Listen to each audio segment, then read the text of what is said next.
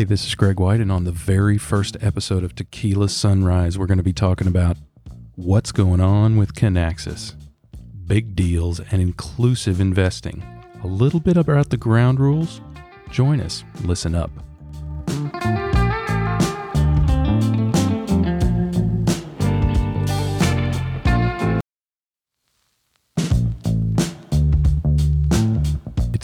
Wake up to TECHquila Sunrise, where we share the latest investments, acquisitions, innovations, and glorious implosions in supply chain tech every week at this unholy hour of the day.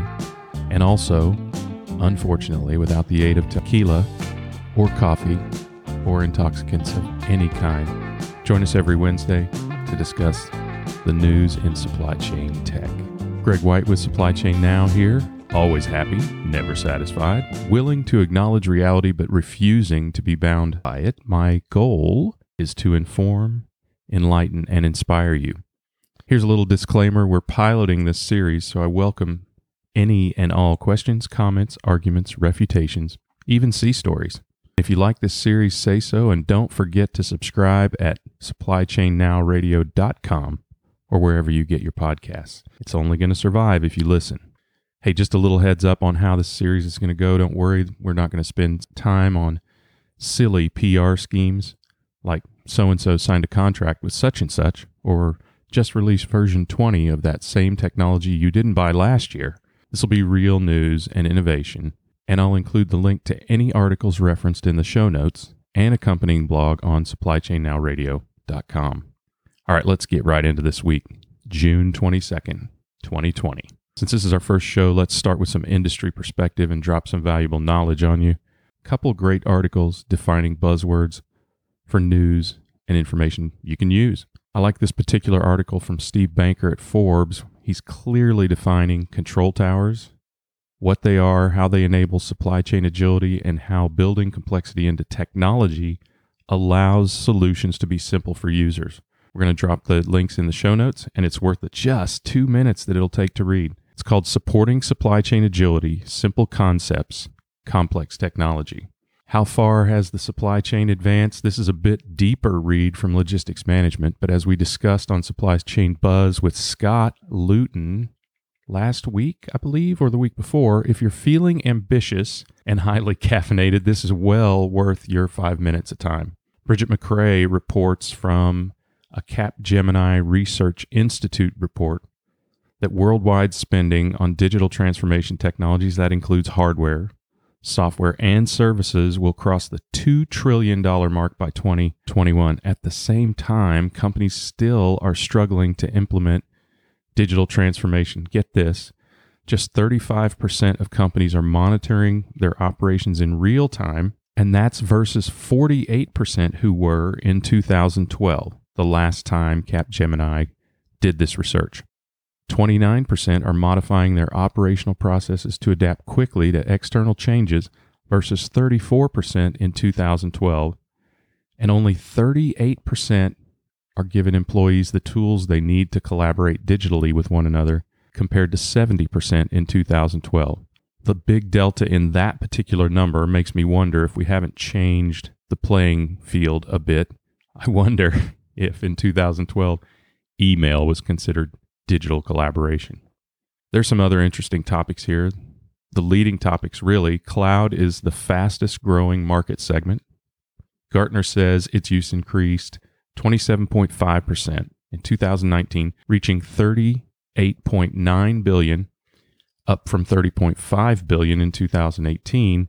Data, robotics, AI, blockchain, all topics of interest as well. But an interesting side note here is a segment of the article that talks about whether companies should rip and replace or continue customizing their legacy solutions. So think about those old supply chain solutions or finance solutions or ERP solutions that you have that have become unwieldy with customization.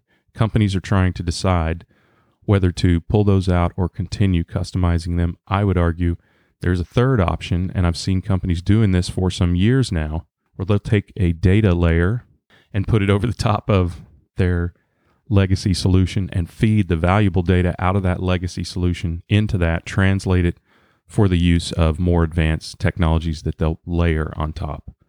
Less risky, less costly, and less disruption to some of the foundational functions that still remain in old finance or even supply chain solutions. So take a read. It's it is, in my opinion, a must read. How far has the digital supply chain advanced on logisticsmanagement.com? Again, I'll, I'll drop the link in the show notes here and you can take a look at it. All right, now let's talk about an investment topic that's been a long time coming. Venture finance is renewing their efforts for inclusive investing and bringing the availability of investment capital to all. But first, let's talk about this unique model that prompted me to surface this discussion. A company called Collab Capital, Atlanta based and founded by Jewel Solomon Burks, Justin Dawkins, and Barry Givens, invests solely in black founders. Initial limited partners of the firm include the Kauffman Foundation of the Kansas City Royals and Lecrae. Their investment model is pretty innovative too, a profit sharing model, so look forward to following that. The article about Collab is in Crunchbase. Innovation doesn't have a color, and again, posted in the show notes. Let's talk about venture in general. Newer firms, one I'm familiar with called Kubera Venture Capital, for instance, are following a model from Next Gen Venture Partners, who put this in place many years ago. And many others have an intentional investment model based on seeking out and funding diverse founders. The statistics in in investment are concerning, shocking, let's say. The industry stats have set a really low expectation. 3% of VC dollars are going to women, and for other minorities, it's even worse at less than 1%. A lot of that is attributed to the way venture capital firms are structured. Traditionally, the partners leverage their personal networks to source deals. And if you're not in those networks, it can be really difficult to get warm introductions. While the industry is becoming more aware of these issues, and representation is improving, ultimately the people that are making the decisions are fairly homogenous, is a quote from the article. Traditional investors are also consciously embracing the inclusive models by intentionally extending their personal networks, and that's what it's going to take. Truly, none of this effort in the investment community is in response to recent events, but heightened awareness has made it newsworthy, and it's commendable that media are sharing and investors are introspecting and changing things rapidly. This is a great opportunity for everyone to benefit. Inclusive investing reaches all, and more diverse points of view are always beneficial to knowledge, ideas, and success. It's time the industry did something, and I'm glad to see some progress here. We'll keep an eye on how this turns out, and I'm really interested in what's going on with Collab Capital. All right, a couple of headlines on some massive valuations. Instacart and DoorDash both got massive valuations over $13 billion. Look, the rise in e commerce due to COVID 19 and the subsequent seismic societal disruption, sending everyone home, has fueled last mile delivery woes. But in this case, it's really well being for these two companies, literally delivering change to consumers. Instacart pushes its way to a $13.7 billion valuation with a new $225 million funding round. Instacart is well known as the grocery delivery company. Obviously, that became a big thing as grocery stores surged and as people stayed home in droves. DoorDash is close to funding a deal that would value the company at $15 billion pre money. You may know that DoorDash is a delivery for typically quick serve QSR restaurants, and they too have seen an incredible uptick during this crisis. And to wrap up some quick hits from the past week, I'm going to share this bit of data every week from Crunchbase talking about the deals that have been done in the last week. So, in the last week, 241 funding rounds led to $21.1 billion in investment, and 54 acquisitions occurred for $1.5 billion. Hey, Atlanta based Stord acquired Cove Logistics. Now they have warehouse and transportation operations. It's a great model if you have a distributed customer base. This one's interesting. Veros Systems gets a $2.2 million C round investment.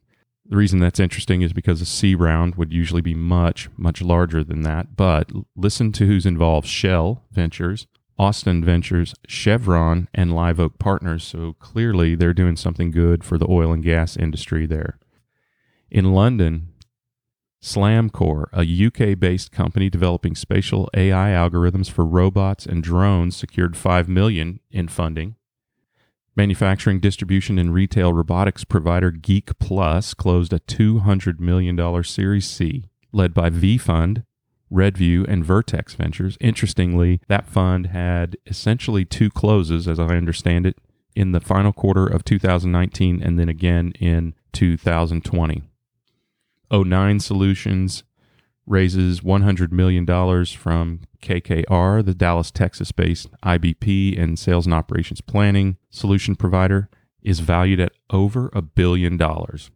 And by request from Dylan Toyne, who asked about some of our thoughts on Kinaxis. Let me start with a little bit of news. They beefed up their retail and AI power with purchase of Rubikloud, a retail pricing technology also based in Canada for $60 million.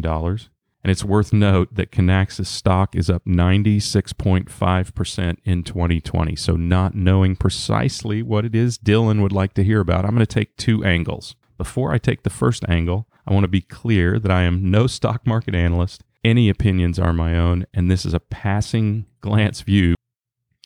But here's what I do see from their numbers they are highly valued compared to their own historic metrics and their market peers. There's no real surprise there compared to peers because supply chain tech has been laggard for decades. For me to really get excited about their stock value, I'd need to see pretty stellar sales growth and for them to maintain the high margins to keep up the stock price. Kinaxis is a high flyer in sales, product, and earnings, though, and their sales growth has been strong and earnings did increase 2018 to 2019, even though sales growth grew at a pretty high rate, which is usually fairly, fairly costly. Their margins are on par for a SaaS or a cloud platform solution at about 70%, and the company's performance continues to climb in both of those areas. I can't say that their capability, their momentum, their market presence, and potential will continue to be reflected in their stock price. But I do believe Kinaxis will continue to be a force to be reckoned with in supply chain tech for some years to come. All right, that's all you need to know about supply chain tech for this week. Hey, give me some feedback and let me know how to tune the show. One thing I'm contemplating is a supply chain tech stock index. Let me know what you think about that. All right, as we wrap up, I want to remind you do not forget to get to supplychainnowradio.com for more Supply Chain Now series, interviews, and events. And on Monday, don't forget to get your buzz on. We do a LinkedIn live stream with the top supply chain news for the week every Monday at noon Eastern Time with Scott Luton and me. Listen to what you need to know about supply chain news for the week. Keep an eye out also for two new pilot series. I'm excited about these. Jamin Alvidrez on transportation and Tech Talk. Yes, like the app, with the great Karin Bursa and me for a deep dive on supply chain tech and particular technologies and applications and problems that are being addressed in tech. Keep your ears open for that one. Hey, look, if you're listening and you haven't subscribed, commit already, would you? Subscribe wherever you get your podcasts. Thanks for spending time with me. And remember, acknowledge reality but never be bound by it.